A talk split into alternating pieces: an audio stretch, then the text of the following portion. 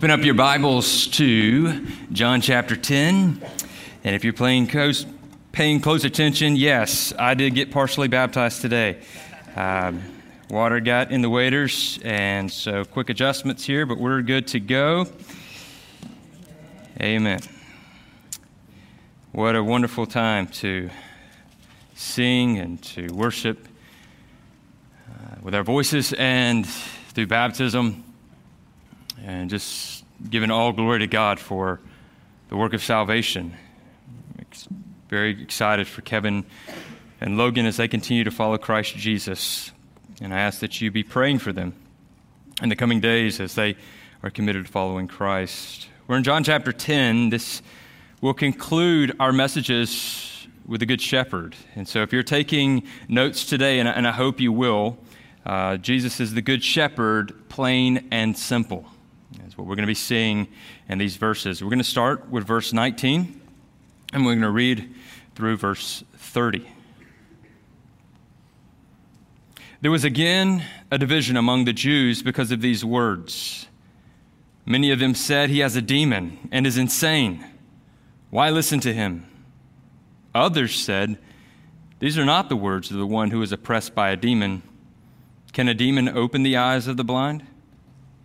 At that time, the Feast of Dedication took place at Jerusalem. It was winter, and Jesus was walking in the temple in the colonnade of Solomon. So the Jews gathered around him and said to him, How long will you keep us in suspense? If you are the Christ, tell us plainly.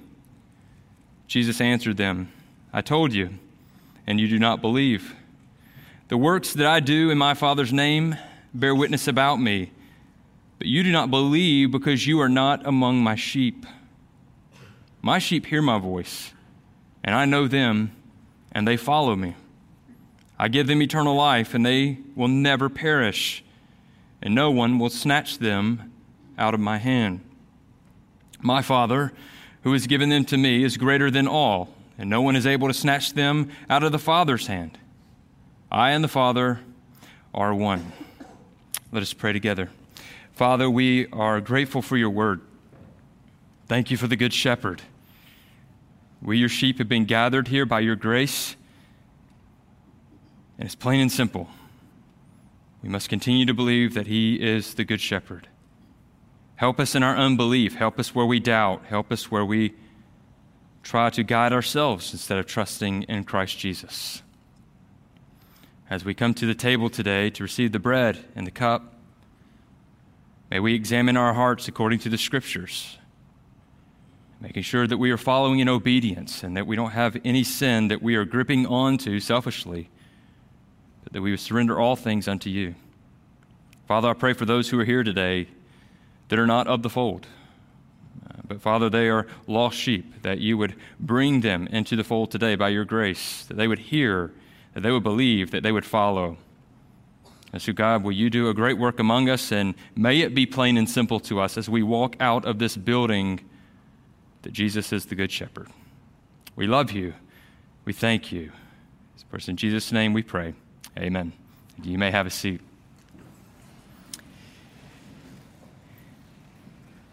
We get to verse 19, and there's a division among the Jews. Jesus has just said that he has the authority to lay down his life, and then he has the authority to take his life up again. Now, many of us are in positions of authority, of leadership. Not a single one of us in this room have the authority to lay down our life and take it up again of our own accord and of the Father's will, as Jesus did. And it was the same for those who are going to gather around Jesus in this passage. None of them had the authority to lay their lives down and take it up again according to the Father's will. Only Jesus. Instead of this being good news for many people, they're disturbed by it. But then there are others who begin to ask an all important question, and we'll look at it today. I want to make it clear that as we're talking about the many and we're talking about the others, we're not saying that the others, this crowd, that all of them would follow Christ. But yet we can relate to the others, knowing that although there are many who are against Christ, there are others who will indeed trust in Jesus. And so, Joshua 1 9 is an encouragement to all of the others who are in the room today. If you're a follower of Jesus Christ, I share this with you as Joshua shared it with the people of the Lord. The word of the Lord. Have I not commanded you? Be strong and courageous. Do not be frightened. Do not be dismayed, for the Lord your God is with you wherever you go. So, as the others, the ones who would say, Yes, indeed, we believe that Jesus is the good shepherd, may we be courageous. May we be bold. May we be unashamed. And may we be faithful to follow the good shepherd. The many in this passage are convinced that Jesus is an evil lunatic. And how could we blame them if their hearts are not for the Lord? Because if Jesus is indeed not the good shepherd, then what Jesus came to do would be an evil work. To fool a bunch of people into thinking that he is the Savior. He would be a lunatic to give his life on the cross. And so, for all of those who reject Jesus as Savior, they must see him as an evil lunatic. There's, there's really no other way around it. Uh, just recently, I was having a conversation with a lady who said that she believed in Jesus. But then I asked her, Do you believe that he's the Messiah? And she says, No, I do not believe that he is the Messiah, but I do believe that Jesus is a God and that he's good. I said, Where have you arrived at this conclusion? Where are you gaining your evidence from? She said, I just believe it. What she was saying is, I'm the authority on Jesus. I looked back to her and said, Well, I would rather not trust in your opinion of Jesus, but rather I want to take Jesus at his own word and see what the Word of God says about Jesus. But she was unwilling to go there. So the response was, Then you must think that Jesus is an evil lunatic. Because what he did on the cross makes no sense to you if he is not Lord, if he is not God's Son, if he is not the Good Shepherd. And that's the audience that's viewed as the many here in John chapter 10. This is what they say He has a demon and is insane. He is a demon. He is evil. He is insane. He is a lunatic. As we will see today, the many Although they disagree with Jesus, they seem to keep coming back and asking Jesus questions as if they truly do want to listen to him, but they never like what Jesus shares with them. And then the others come along and they pose a difficult question to the many. And here's, here's the question Can a demon open the eyes of the blind? Now, why would they ask this question? Because chapter 10 follows chapter 9, where Jesus went to a blind man who could not see until Jesus came to him and opened his eyes. As we studied chapter 9, we said, We're the blind man. Christians who could not see, they were blinded due to their sin until Jesus came to us by his grace and enabled us to see so that we could place true, genuine faith in Christ Jesus. So the answer to this question draws a division among the people. And there continues to be a division today among the many who do not believe and the others who believe. You may not like that I just said that there is a division between two people, but whether you like it or not, it is true. There's not to be a division in the church, but there is a clear division in the world. Jesus draws the line of division. Because if you are for him, you are his. If you are against him, you are not his. And whether you like that or not, one day when we stand before King Jesus, there will be a clear division between those who are sheep of the Good Shepherd and those who are goats who are not of the Good Shepherd. So, the question I have for you today is Are you a sheep that's faithfully following the Good Shepherd? And you understand that Jesus does draw a clear line of division. That you can't just view him however you would like, but yet he has established his kingship. He is the one with authority, and he is the one to be trusted. So the real question is plain and simple for us today Is Jesus the Good Shepherd? What is your answer before I go any further? Is Jesus the Good Shepherd? Write it down on the page. Either yes or no. If you put no, I bid you to continue to listen because I want you to be convinced, because I stand before you today absolutely, wholeheartedly convinced that Jesus Christ is the Good Shepherd. But I also stand before you being convinced that He's the Good Shepherd, that I did not arrive at this position in and of myself, but fully by the grace of God. But if you're wrestling with it, I am so glad that you are here. And this is a place to wrestle with the question. Now, if you wrote yes, praise be to God. And I hope that you are even more convinced today that Jesus is the Good Shepherd. So I want to remind you that when we turn to verse 22, it's wintertime in Jerusalem. It's winter. Much like we have our winter day, it's cold and rainy outside.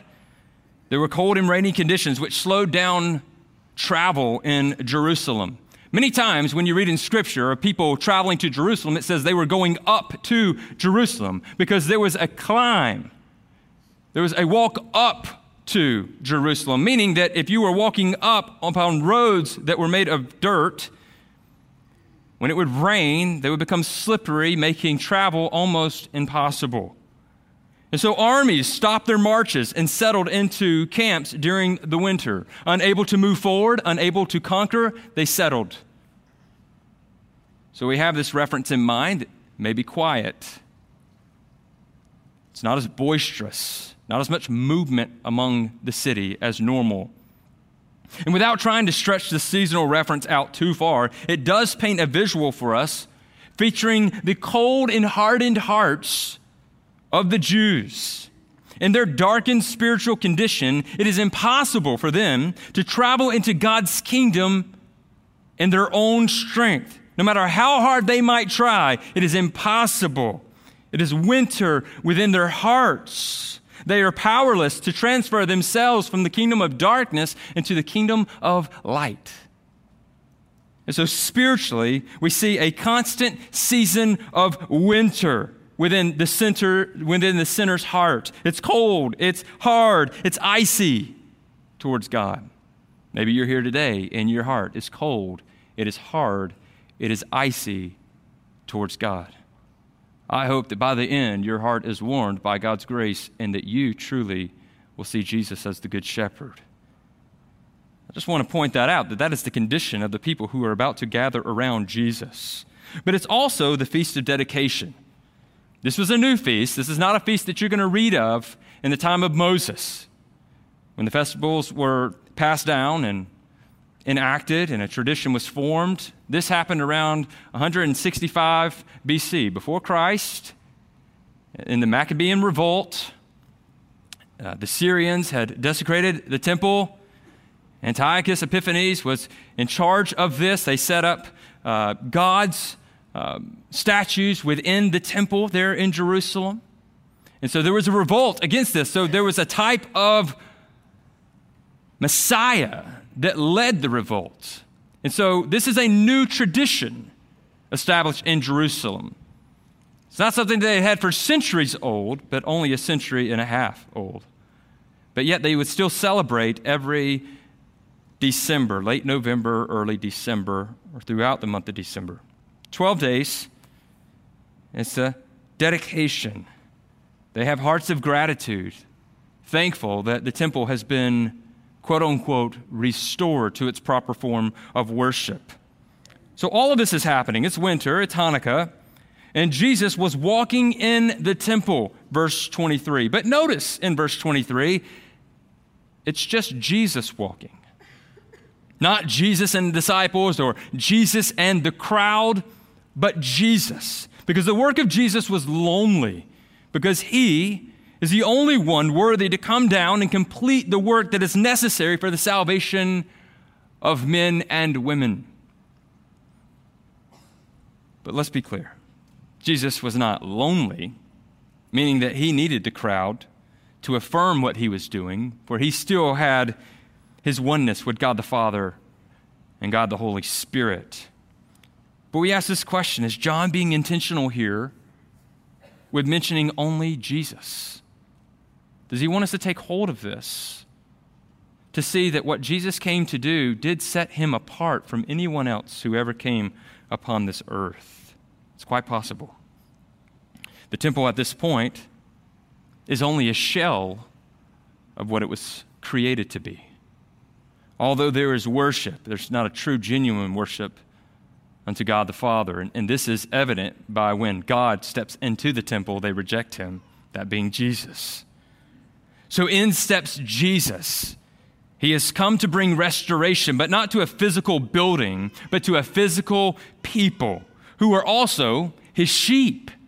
He wants to restore them, he wants to bring them to life.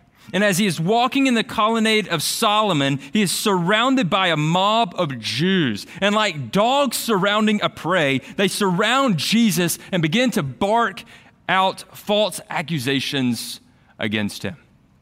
You Ever been falsely accused? something been put on you, blame been cast upon you of something you did not do, it's a helpless feeling. It's frustrating to plead your case, to say, No, I did not commit this crime that you speak of. Those who are placed in prison who did not commit the crime and say they're there for 30 years, and then later DNA evidence comes to prove that indeed they were innocent. And yet our hearts are heavy for them, for we feel as though they've missed, and they have, a majority of their life out in public. And yet there's no getting that back. Yet Jesus continues to be falsely accused. If there is anyone who is innocent of crimes, anyone who is innocent of committing sin, it was Jesus. But again and again and again, Jesus is falsely accused. It's interesting that the setting is in the colonnade of Solomon or Solomon's porch for short. Solomon being the wisest man to live on earth other than Christ. And here stands the Christ, the most wise counselor, surrounded by a mob, breathing out false accusations.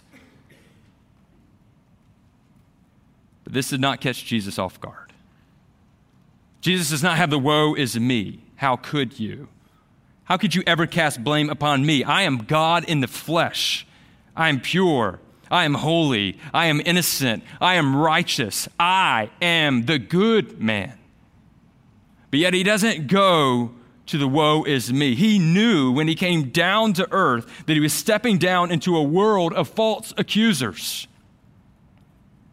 From the very first human being that he created, that being Adam, when Adam sinned in the great rebellion in the garden, his response when he was questioned was, The woman that you gave me, right?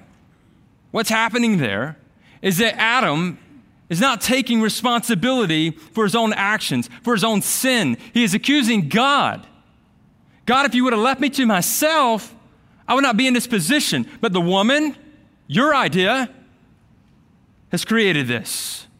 And yet we're famous for accusing God of many things, which God never does. We are famous for accusing God for being unfair, unjust. How could you allow this to happen in my life? My life, God. Who do you think you are? How can I ever trust you if you've taken these things from me? And yet, God is patient and kind with us to not kill us on the spot as we falsely accuse Him. But yet, understand that the patience that God has towards us is not because God is weak and frail and fragile and can't stand up for himself, but that patience is meant to lead us to repentance. And we hope for the repentance of this crowd that is around him. But here they come with this question How long will you keep us in suspense? Now, when we hear this word suspense, we can quickly relate it to um, maybe Logan, when you went to pop the question recently to Emily, you're in suspense. You're going, okay, I think she's going to say yes. I'm pretty convinced she's going to say yes. She better say yes. There was a suspense building, right? But then she says yes, and you go, ah, I knew it. it's good. Or you're at a movie and you're sitting on the edge of your seat. You're in a thriller. You don't know what's going to happen at the end, and everybody's on the edge of their seat. There's a suspense. Or You're at a ball game. It's the final seconds. Somebody puts up the final shot, and everybody's waiting for the ball to come down. Is it going to go in? Or is it going to bounce off the rim? Everybody's in suspense. Like we relate to that suspense, but that's not the type of suspense that's happening here as the crowd gathers around Jesus. No, they're annoyed, they're frustrated. How long are you going to annoy us, Jesus, with all of this that you're doing? Yeah, you say you're God's son, you say you're the king, you say you're the Messiah, but hey, how long are you going to annoy us? And yet, he did reveal, or he did conceal himself to this crowd as an act of grace so that more judgment would not be cast upon them for denying him. But yet they've heard enough. And then they come to him and they say, Hey, will you go on record, Jesus? State your position right now. You see, it was a demand, and here's the demand. If you are the Christ, tell us plainly. You may be in this position right now. If, if he is the Christ, let him just tell me plainly. Speak plainly, clearly. Enunciate, Jesus. That's what's happening. And all of this is a result of Jesus saying he's a good shepherd. And they don't like that he says he's the good shepherd. But understand that their problem is not intellectual, but spiritual. Spiritual. They are spiritually blind, just like the man in John chapter 9. And today, your problem may not be intellectual, but spiritual. You're spiritually blind to Jesus. They want him to talk plainly, but he restored a man who was paralyzed for 38 years. That's pretty plain to me. Maybe it's plain to you. He took a man that was blind from birth and he gave him sight. It's pretty plain. And in the next chapter, John chapter 11, he's going to take a man who was dead for four days and he's going to call him to life. That's going to be very plain, but not for those who are spiritually blind. No matter how clearly Jesus speaks, it will never be enough to those whose hearts are hardened towards God. Never will it be. You think, well, maybe they have potential. But understand, it's not intellectual. It's not, hey, get your act together so you can come to Jesus. It's that you will never get your act together apart from the grace of God. And Jesus is going to make this clear to the crowd that is surrounding him and saying, hey, tell us plainly. And may it be clear to us today if you're demanding God to give you a sign, if you want Him to spell something out before you trust Him, to provide a miracle. Let's just call it what it is that's pride. And this may sound harsh, but it is a true reality. That's ignorance. You are no different than any other person who's lived on this earth, and God did many miracles before people in the past, and they still did not believe. It's not here, it's here. The heart must be changed.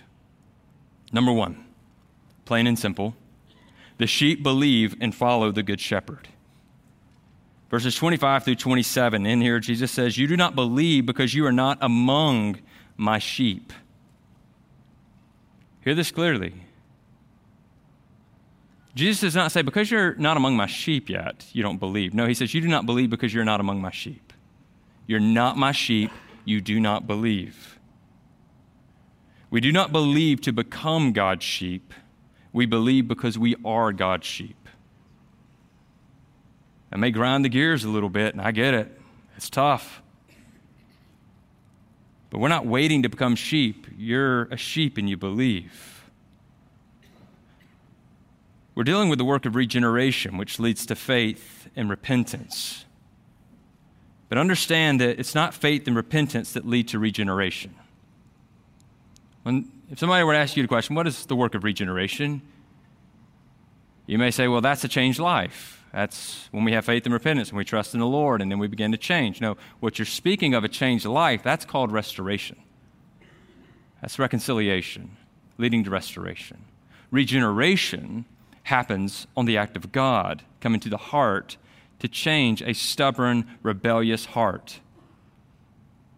It's when we are made to see It's when we place faith and trust in Christ because of God's grace. It's when all glory and praise and honor is to God for our salvation. These two men who were baptized today, I told them I should eat my Wheaties before I baptized them, and I was weak today, I'm going to tell you. But God was not weak when it came to saving them, to making them His very own. And when we say congratulations, we are saying congratulations to God.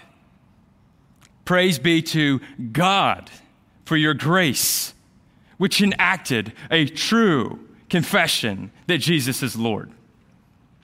And so when we type on social media today, we say, Praise be to God that you are following Jesus. What wonderful news! All glory be to God. We've seen many times before when people are baptized, and here's what you'll see posted underneath it. We are so excited about your decision. This is the most important decision you will ever make. We are so proud of you. Now, before you think I'm cold hearted, let me explain. There's nothing wrong with congratulating and celebrating with someone who has been baptized but we give all glory and honor to God for salvation.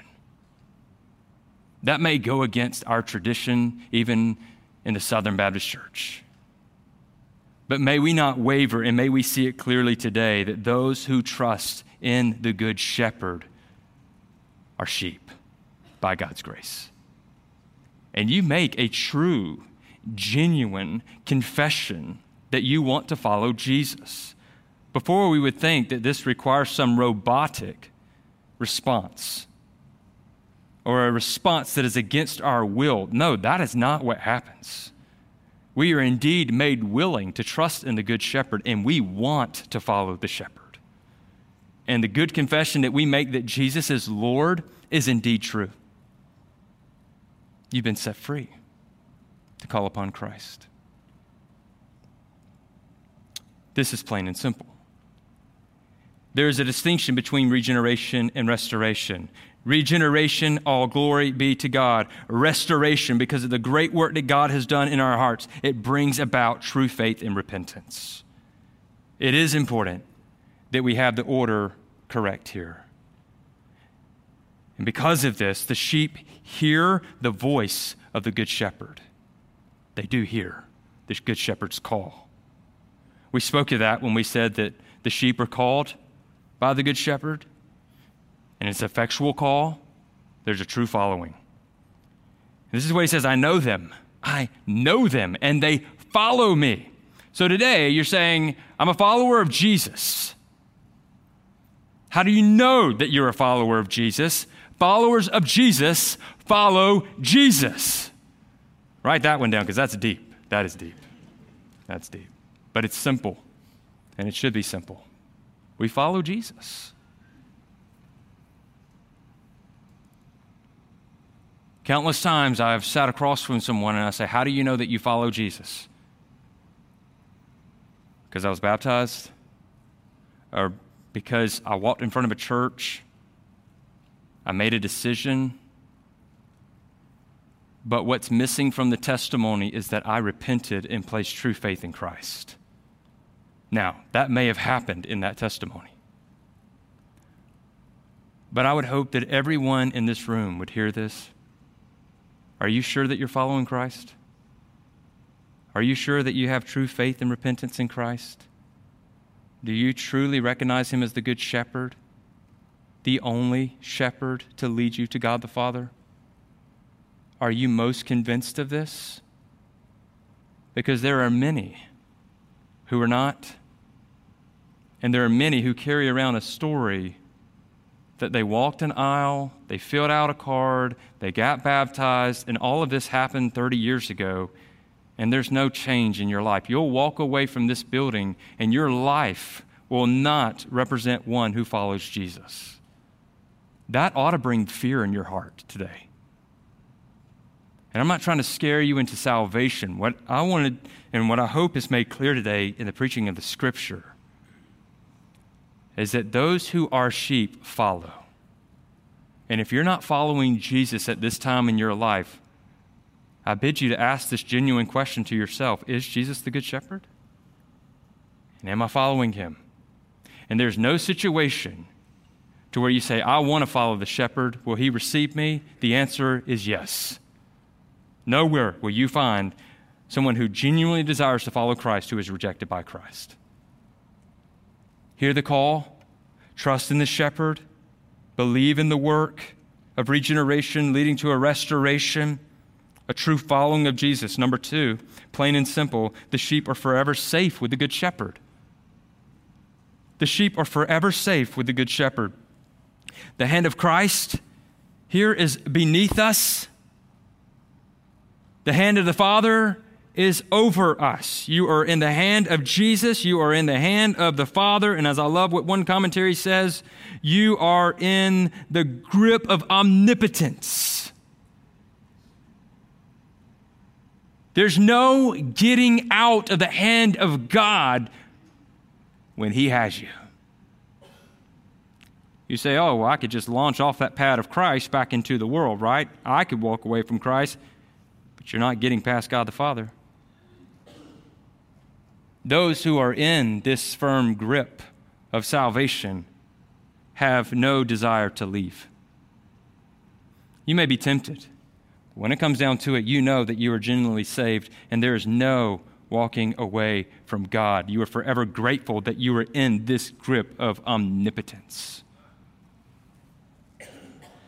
I love the picture, and another commentary points this out of Noah when he entered the ark. When the ark was finished, remember we said there was one door in, one door out? Noah goes into the doorway, and God shuts the door behind him. God shuts him in the ark. The storms of judgment would fall in their fury upon earth. The windows of heaven were opened, the fountains of the deep were broken up, but Noah was safe. He was in the ark. The waters of judgment fell on the ark, not on him. Thus, our life is hid with Christ in God. Wow. Here we are in the hand of Christ and God the Father. We are double gripped. We are secure by the firm grip of omnipotence and yet we will never be lost. We will forever be safe. Why? Because the judgment of God was placed on Christ, and Christ protected us from that judgment. He took the judgment. He paid for our sins so that we will forever be safe with Christ. This is what happens at salvation. This is why we must only trust in Jesus. No one else paid the price for us, and no one else could. Number three, plain and simple the sheep will never be snatched away from the Good Shepherd. This is good. No one will ever come and take you away from Jesus. I hope this brings security to every believer in the room today that as you trust in Christ, He will not lose you, He will not forget about you, He will not walk away from you. You say, Brian, all of this sounds really familiar to your past three messages. Yeah. Is it that you're just really lacking creativity right now in forming a message? No. I mean, maybe partly, I don't know, but it's, it's that it's repetitive. Jesus is making this plain and simple. And so we're bringing it to a close today. Yes, it sounds very familiar to the sheep being purchased by the Good Shepherd, and the sheep being called by the Good Shepherd, and the sheep being protected by the Good Shepherd. The previous three messages in John chapter 10. But as we come today, we're reminded of these great truths.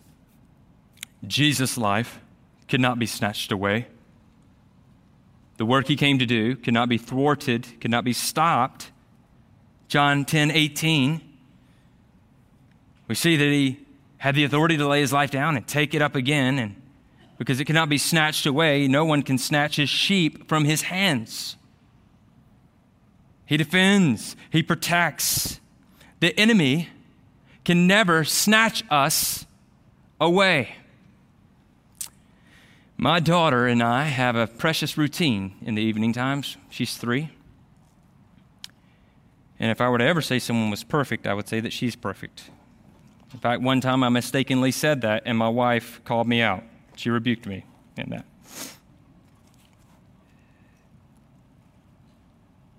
We have this routine in the evening. And we'll walk into the room, and there's the rocking chair, and we have three books on repeat hmm. Cinderella, Little Mermaid, and Snow White.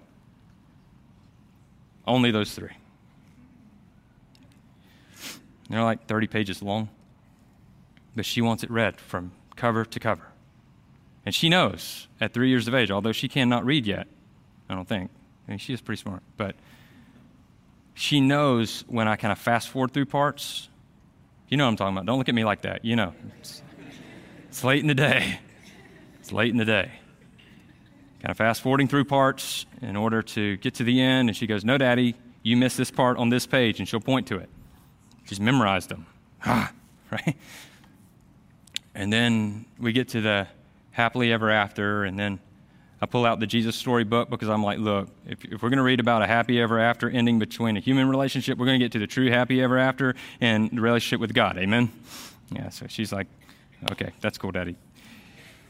And then after that, you know, we have, uh, we pray, and then we have some songs, melody that we do.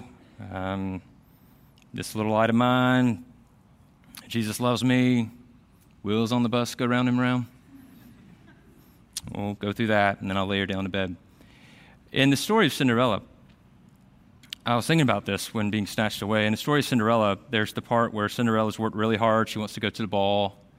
Wicked stepmother says, if you do this, you'll, you'll be able to go. And she had no time to make a dress, okay? But I'm just telling you, she had these friends who were mice, and they put a dress together for her. And my daughter believes it. And they put the the dress together with beads and sash sashes from the evil stepsisters.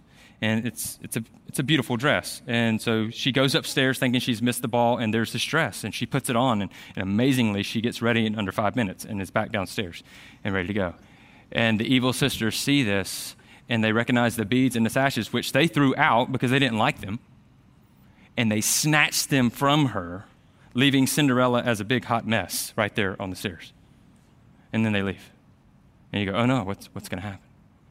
Why did they snatch the beads and the sash away? Why did they do that? Because they were jealous of Cinderella. We know this. Like, they don't know it, but we know it. Like, they're jealous. We have an enemy that's jealous that we follow Christ. Extremely jealous. You wonder where jealousy comes from? This type of jealousy comes from the evil one. It's possessive, He's trying to take us away from representing the image of Christ. He hates the image of Christ. He's, a, he's hated the image of Christ ever since he was cast down to earth. And yet he has tried to stop God from saving his people.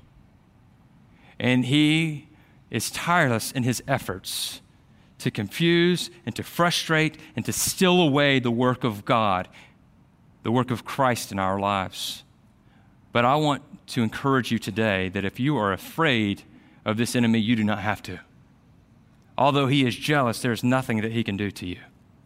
You are safe in the hands of Christ. Trust in Jesus and do not walk in fear because it is plain and simple. The sheep will never be snatched away from the Good Shepherd. And from this point, as Jesus is speaking, we know that he's going to the cross, but going to the cross would not forfeit his role as the Good Shepherd, but only to serve, to confirm his eternal role.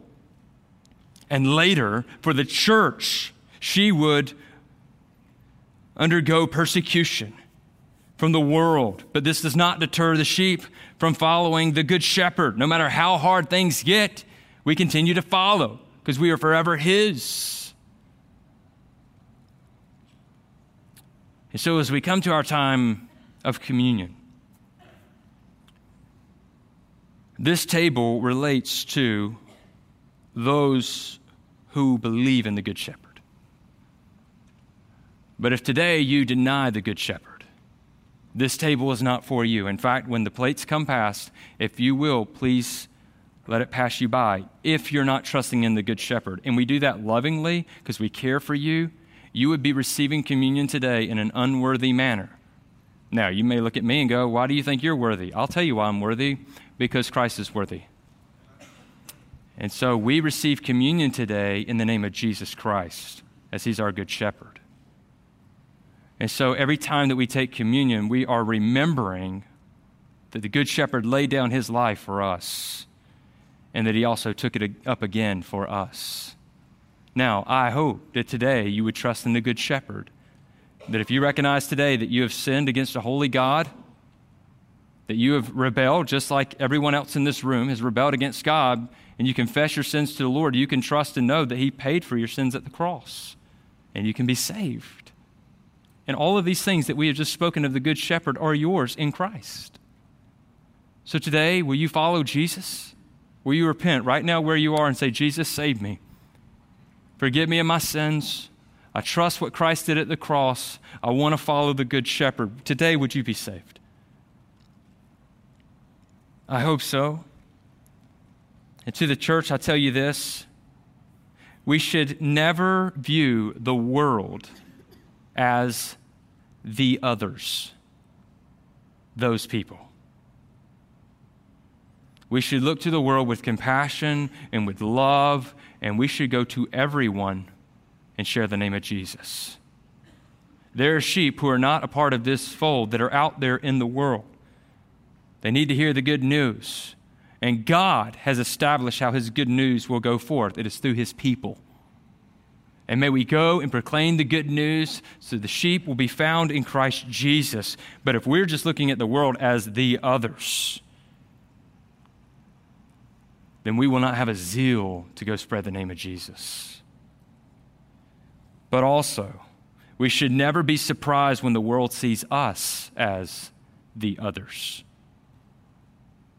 Your love for Jesus, your commitment to following Him and being a part of the local church is not viewed by other people as weird, strange, radical.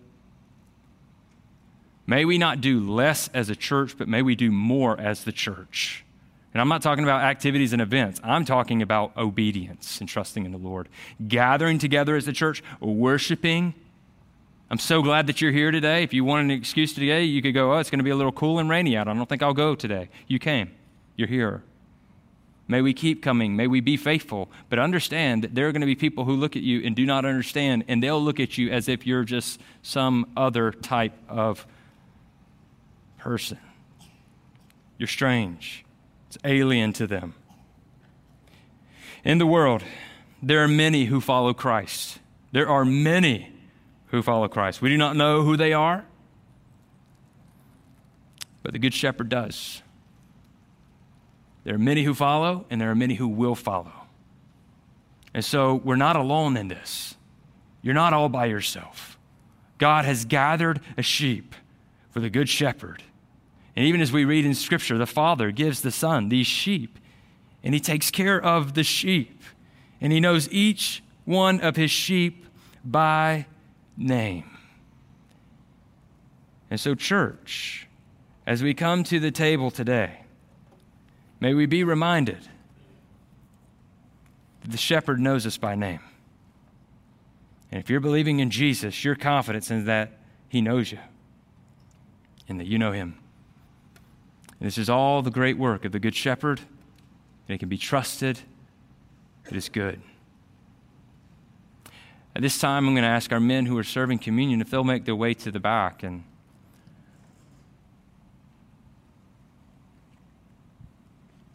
they're headed back that way, I just want to share this with you that when you take the bread today and you hold it in your hand, may you just remember the body of Christ, that he had the authority to lay his life down for you.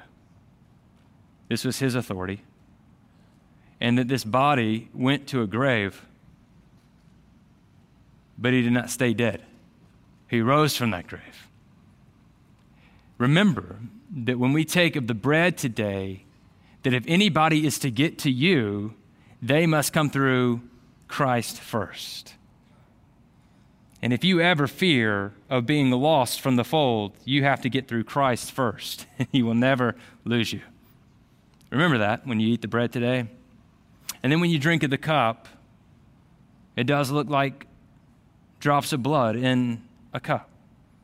And as you hold it in your hands and you look upon that deep red substance that's there in the cup, may you be reminded of the blood of Jesus Christ It was shed for you and washes away your sins, which has made you worthy to come to the table and to stand before God as righteous. There's righteousness in the blood of Christ as He cleanses us from our sins and He places His righteousness upon us.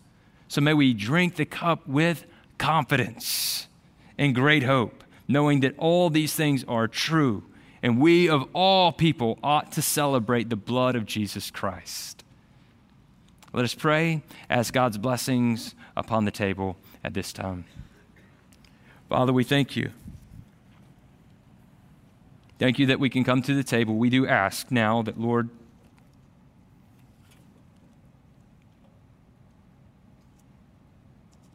we come to the table with gratitude, with humility, and confession of sin. Thank you that by your grace we have these moments of remembering what Christ has done for us, but not only what he has done, but what he will do by returning for us. Thank you that we have such a strong shepherd. That no one can overtake him, and no one can snatch us from him. As we have just said, Lord, may it be true. May we take of this bread and from this cup today with great confidence in Christ Jesus. We ask your blessings upon the bread and the cup. It's in Jesus' name that we come to the table. Amen.